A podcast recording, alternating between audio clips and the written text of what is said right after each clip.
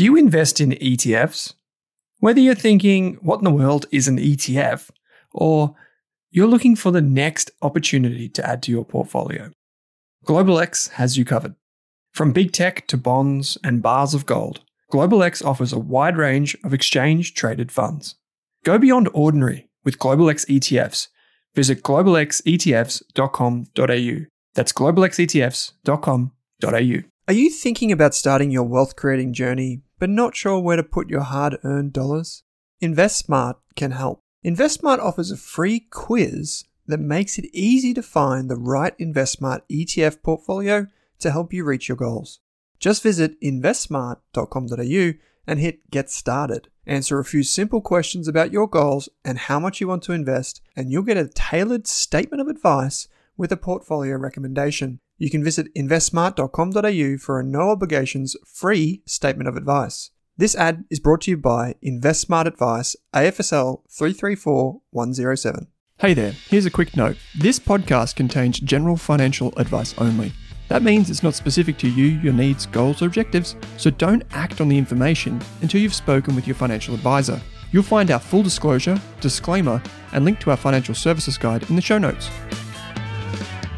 Drew Meredith, we're back and we're talking passive income investing. How you going? It's good to be back. In 20 minutes or less, we're going to break down this idea called passive investing.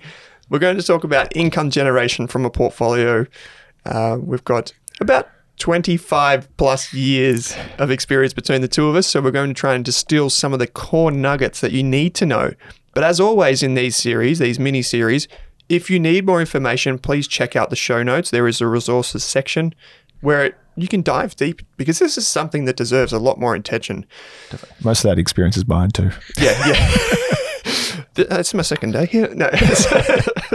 so, mate, maybe to kick things off, why is passive in oh, sorry, passive income investing so fascinating to people?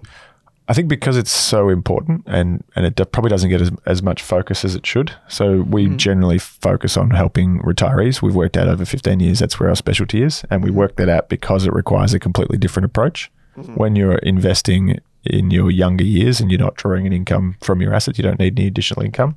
You can take as much risk and you can, I think we said in, an, in another uh, episode, you can, you know, overcome mistakes or you can, you can catch up when you're when you've got a limited pool of capital and you're trying to generate a, a passive income from it, it requires a completely different approach. Mm. And it is essentially we see the emotional impact of retirement more than anyone. And I was looking at a paper about what you know financial advisors are more more involved in the emotional side of uh, finance than the actual investment part. Mm. Uh, more and more, but when you turn at retirement from ha- from seeing your capital always go up to then relying on it to draw an income, same as when you're 40 or 50. Yep. If you're now relying on it to draw an income, is very different and a massive emotional challenge. Yep. So decumulation as opposed to accumulation, like you would with superannuation when you're younger, is is completely the opposite of everything you've probably been taught. yeah, yeah. Um, I I heard the other day. I don't know. I haven't seen any actual study on this though.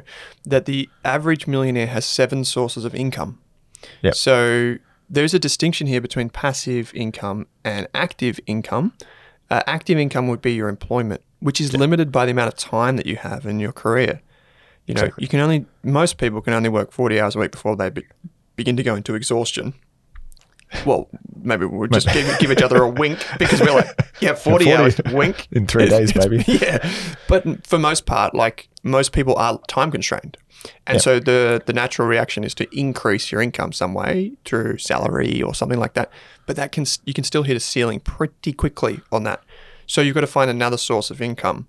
Uh, we'll talk more about this in our discussion of Warren Buffett, and you can also go back and listen to our personal finance uh, episode where we talked about uh, basically how to get a bigger shovel and to save more in the early days.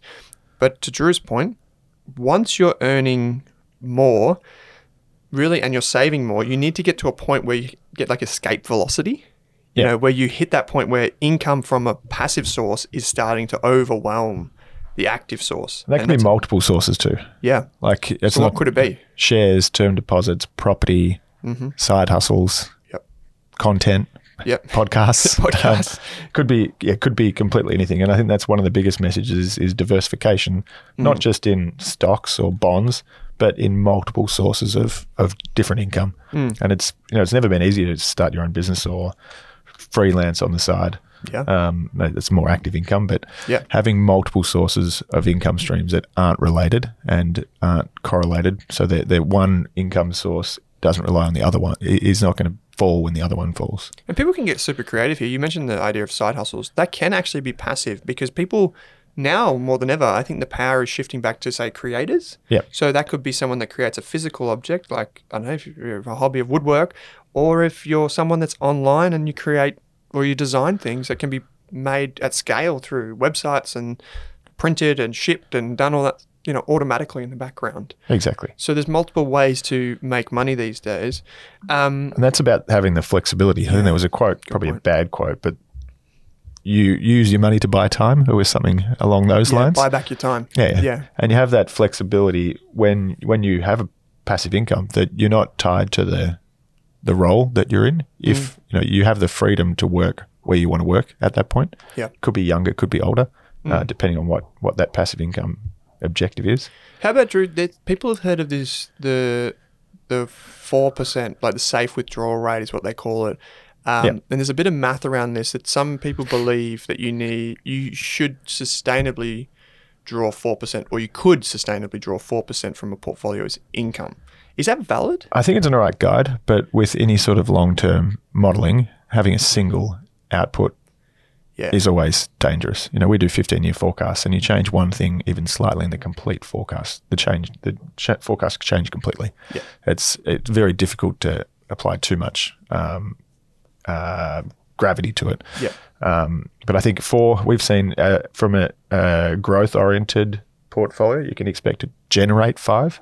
And if you're drawing four, well, great. You got one percent left over there Yeah, to if you- reinvest or and If you think the average return from a balanced portfolio is probably four, eight, seven to eight percent, so if you're drawing the income component, uh, then you're letting uh, the rest of it grow, continue to grow and allow you to keep drawing that income. So, but I think it's also relies on a lot of assumptions, like every yeah, like major economic. Yeah, Yeah, we see them every year. Those big long-term forecasts they change. Some years it's four percent, some years it's seven percent. yeah, Can be quite spooky or you know reassuring at certain times. Um, Australia has a certain proclivity, you could say, for passive income because of the tax structure around things like dividends. Yep. Um, uh, you know, throughout 2022, we had some great conversations with fund managers, and one thing that stuck stood out to me is like the reason Australia's stock market has been one of the best performing in the world over 100 years is our dividends. Yep. Uh, Can you talk to maybe the dividend environment in Australia? I think franking credits are a free kick. Yeah. So franking credits, uh, I'm sure we've gone through them on here before. the tax credit. Yeah, you get a credit for the tax paid by the, the company you own. Mm-hmm. Uh, essentially, it's to avoid double taxation. So you report that as income, but that whole credit is off, can be used to either offset tax you have to pay, or if you're not paying tax, or if you're in a super fund, it can be refunded. Yep. Uh, and it's always part of a, an election policy.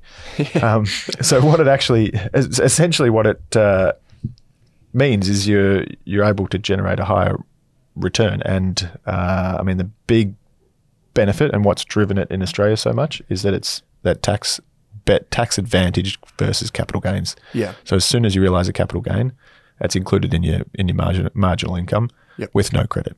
Yep. You might get a discount if you've held it for long enough, Yep. Um, but definitely. How about then in terms of like how do you actually harvest? Like we all want to plant the seeds for this. How do you like where do you put things? Like what do you put in the ground? Like are you talking about ETFs, managed funds, superannuation? When we think about passive income, what are the key contributors to allowing us to harvest that income? Everything. Everything. Okay. So I mean, it, depending on what your objective is, and we've probably we've put this forward multiple times. If you if you have a million dollars and you need forty thousand dollars a year, yep. put it into term deposit at four percent and lock it in as income. Yeah. Basically. Don't take more risk. So every part of passive income should be don't take more risk than you need to to achieve the objective that you want. I think naturally we all mm. want more, and we'll never, you know, as much as we'd recommend, or we would recommend it, but no one would ever fully accept 100% of portfolio into term deposit. We tried getting, you know, 5% in a term deposit at 8% back in 2007, but the, you know, the share market was doing 20% at the time and no one wanted to lock in 8% when they thought they could make 20 somewhere else. So Recency bias. exactly a perfect example. and then seven, yeah, 12 months later and everyone wishes they had more, eh, more 8% term deposits. Uh, so it's, yeah, the first one would be your, the assets that you buy need to be determined by your objective and how much income you want to produce. Never take more risk than you need to in mm. pursuit of that income. One of the things is that Australian shares tend to be better than, say, US shares because of the the franking credit Tax system. benefits, yeah. the tax benefits. So, do you find people that do have an income objective, say, of like four percent or five percent a year? Do you tend to skew a portfolio ever so slightly towards, if you had to choose between shares, Australian shares? Not particularly. I Oh, think no. I think Really? you want to be wary of relying only on the on the headline income that you're getting from an investment. Uh, what's just as important, and and a, a group we work with talks about a lot, is sustainable and growing income. So it's like your dividend aristocrats that you've spoken about before as well. Even if the company is paying a two or three percent yield, if that yield's growing, like a CSL over time, and you're holding it for an extended period of time, that's more valuable than a company that's paying the same dividend ten years in a row. Yeah. Yeah, fair enough. Um, and we've got some great examples of companies like that in Australia CSL, uh, ARB Corporation, even Domino's Pizza, of all things, you know, growing uh, dividends and. Well, CSL pays out as much in dividend as, as it IPO'd at back in, and the same as CBA. I think it pays like two or three dollars, maybe four dollars in dividends, and it IPO'd at two dollars once upon a time. So if you bought it at IPO, you're getting more than you paid Yeah. every year. Well, we were talking off air a minute ago about Warren Buffett bought a billion dollars of Coca Cola uh, many decades ago. He now receives 670 billion, uh, 670 million dollars a year in dividends. Yeah. So if you if you think about your cost base, you know he would be earning a 67 percent annual yield. so even if the stock went nowhere, he's still making money. I still think he's overweight. And you probably should trim it at the same Yeah, time. yeah, true. Also, fizzy drinks not good for you. that was I mean the and the big message there and we constantly reiterate it which is diversification so when you have when you're looking for passive income and from investments you want multiple drivers and multiple supports of that income so people would just go I'll buy some term deposit bonds some Aussie equities some global equities you need to think deeper than that Yep. you need to think what are the key drivers of the income and dividends I'm getting within those so if you're buying an index fund 30 to 40% of that will be banks what happens if the banks struggle? What happened? Like the pandemic, Yeah, they true. cut dividends by 50%.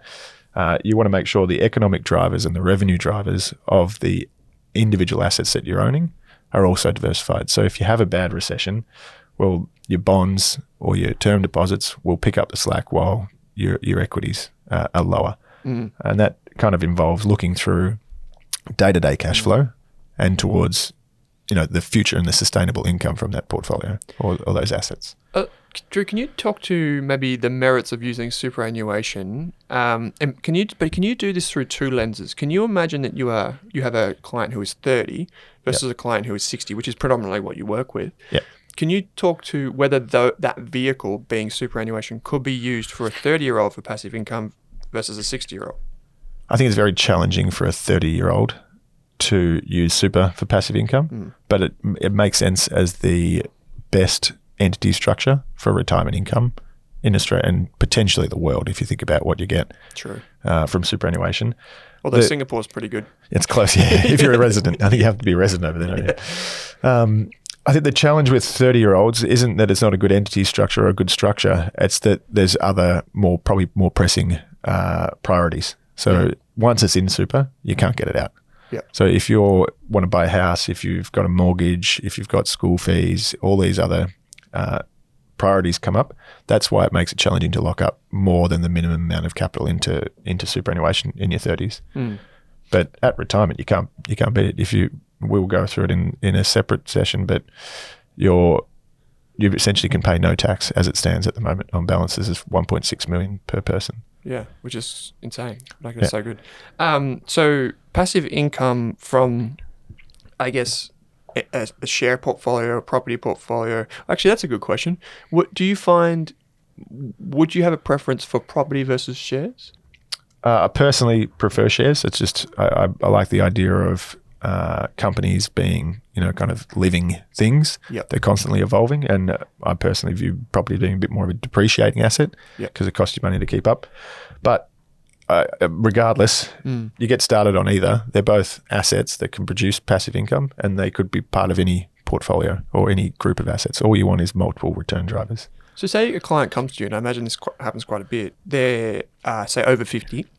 Um, they have their primary residence paid off Yep. or thereabouts, but then they might have an investment property that's got a negatively geared loan on it. Let's say the property's worth a million, they've got a f- 600 grand loan on it, like pretty meaty, Yep. right? Um, but they've got a couple hundred grand in super, um, and they might have a 100 or 200 grand in stocks and whatever. In that scenario, it would seem like the property is a very big, bulky asset. Definitely. Would you repurpose that asset? Just, I, I gave you very limited information. I'm doing this on the spot. Would you consider repurposing that asset or doing something else with it? You mean recommending Sell sold and or- then put it into super or um, even into like a portfolio that can harvest franking credits? The the challenge with properties it's always quite emotional even if it's an investment property there's always an emotional connection. Uh, we wouldn't per se recommend most of the time people would come with an intention to sell or diversify. Yep. we'd always look at what are the where's all your assets? So if you you've got a house probably a million dollars. Yep. got this one's probably a million. And then you've got a million in in uh, superannuation or investments. Well then two-thirds of your asset base is in one asset class in residential property so we'd Yeah. naturally say at some point if you if you are retiring now you need to liquidate those holdings in some way to make them into uh, what's it more liquid assets that you can actually live off because obviously you can't live off you can't sell parts of your house you can only use the rent that comes out uh, so it would be Sorry, go on. yeah I I see a lot of people uh, who achieve financial independence earlier than the retirement age of 65 or whatever. Yeah. Um, and they go through this very similar journey when they're early in their wealth creation journey. They tend to leverage into property, like like so many people do. Yeah. They buy one house and they use the equity to buy another house and so on. And they keep going like that. They might have three or four properties. But then they get to a point where they're like, wow, the complexity of this versus the benefit yeah on my cash flow is very limited. And, they really quickly they start deleveraging like and selling those assets and basically just chucking it all into index funds or Yep. listed investment companies or blue chip shares because they're like that is just easier. particularly now interest rates are going up as well. Yeah. like a lot of leverage is becoming more painful, Mm. and uh, I think negative gearing hasn't been that prevalent. Or negative gearing for the last ten years has probably been more about the depreciation and the non-cash Yeah. expenses of having property. Yeah. Where now it's real negative gearing Is legitimate is losing money. negative Yeah. gearing. You're essentially betting that the value of that house will go up and offset the money you're losing on it every year. Yeah. And, and it's with interest rates high, it's truly negative now. Yeah, and the ability to liquidate a portfolio or even just to harvest what we call positive cash flow. Like the, the point about negative gearing is it's negative income, so you have to make up for it some other way. Yep. So that's that, if that's your income, you have to match it or something like this. Whereas with stocks, it's almost always, when I say stocks, I mean like the whole basket, like the stock market. Um, it's basically always positively geared. Yep. So Even if you don't want it. yeah, even if you don't want the income for tax reasons, it's still there. Um, how about in terms of another question we get a lot on passive income is balancing growth. You said dividend aristocrats, balancing growth with income. Should people just be looking for the highest yielding dividend stocks? No, I think there's a challenge of tying the dividends you receive to the income that you can spend in Yeah. every given year. And we know companies are volatile and dividends will move up and down, though they sh- historically they should. Um, so I think the big challenge or the big thing we focus on is ignore the dividends, understand what the sustainable income is from history of, of the assets you're So like over a few Investing years, into? not just like a year or two. Exactly. And draw based on that. Remove the. I have quite a few clients that will go to the golf course and talk to their friends, and their friends will be stressed because Telstra's dividend was lower or CBA's dividend was lower. And he says to us, I'm glad you guys are there. Yeah. Simply because you make sure that I always draw the same amount and you manage the assets behind that to make sure there's mm. there's always enough cash flow coming out or there's always cash available versus cash flow coming in. I remember when our in-laws went and saw you guys Yeah. for advice. And I remember mother-in-law crying. She's like, I didn't think that this would be possible, like to do it in this way to draw that income. Yeah. And you guys manage that. Yeah. It was just like, Wow. Um, but if, you, if you're not uh, one of Drew's clients and you're not in that, that uh, era of your life, that's fine. There are many other ways that you can accumulate assets. We've talked on other shows, and even in, on this show, regularly we talk about uh, dividend harvesting ETFs, about like diversified portfolios of managed funds, LICs, like listed investment companies, blue chip shares, small cap shares. You can blend a portfolio together. Um, would do you have a preference of say if I just pick two asset types, let's say ETFs or LICs, like listed investment companies for income? Personally, I probably tend towards ETFs. Yep. Uh, and then listed in investment companies. There, I mean, there's some quite unique things about listed investment companies. They're able to smooth the dividends Mm. uh, because they're their own tax tax effective entity structure. Yep. But I prefer being able to get you know greater diversification by having multiple ETFs or or shares Yep. uh, that give you know, allow you to understand a bit more clearly the drivers of the income that's coming out. Yeah. Um, there is, uh, maybe I'll just quickly touch on a few other things and I'll just trying to get you yes or no on this before we uh, put a bow on this.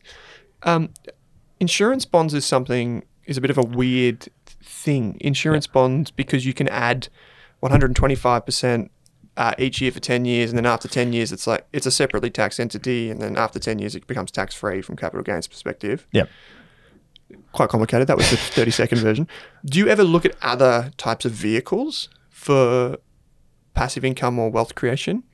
We have um, one of the biggest issues has been so annuities are like the perfect Yeah, source annuity, of uh, similar to an insurance bond. An insurance bond, you're kind of locking in Yeah, capital yeah. with no income until the end.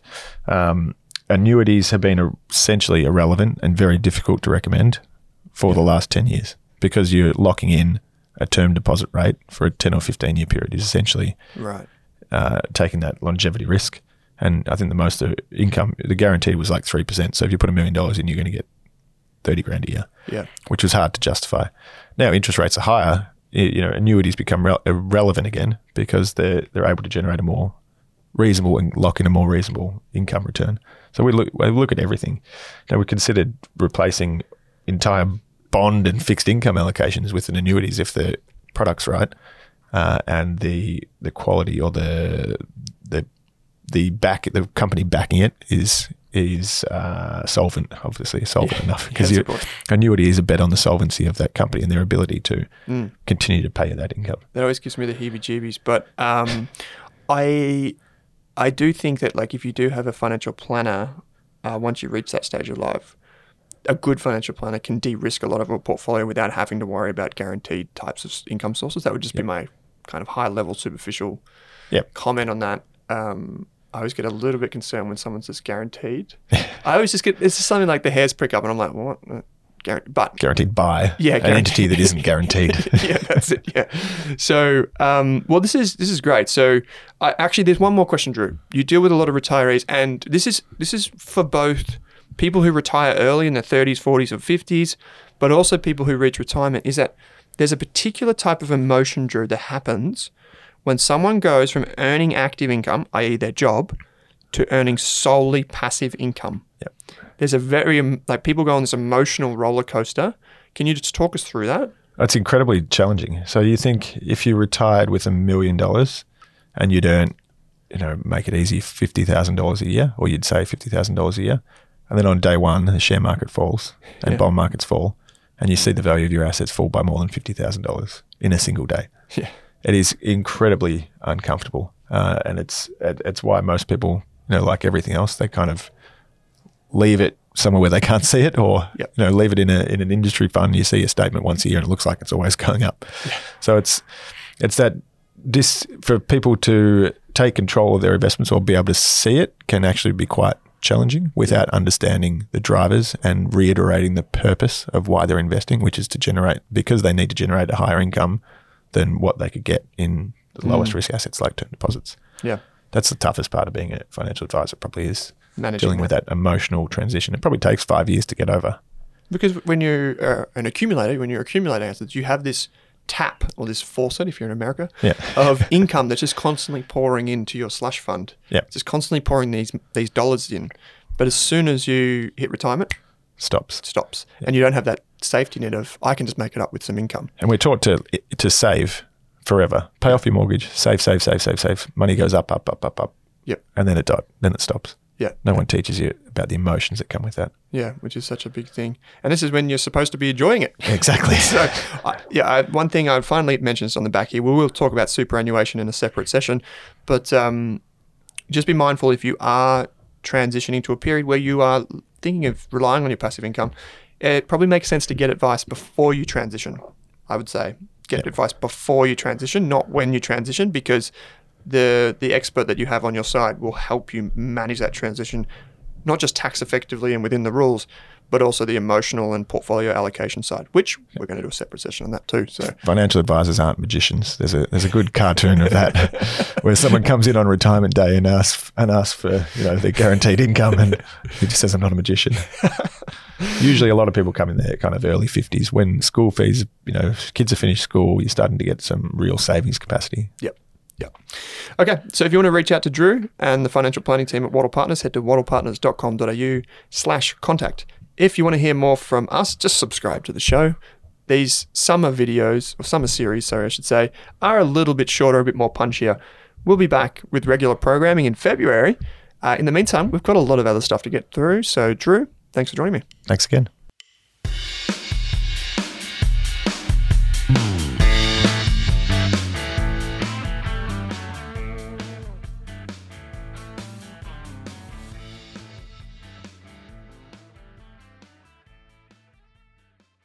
For more than a decade, I've been hunting for the best investors and their methods, strategies, and tools for investing.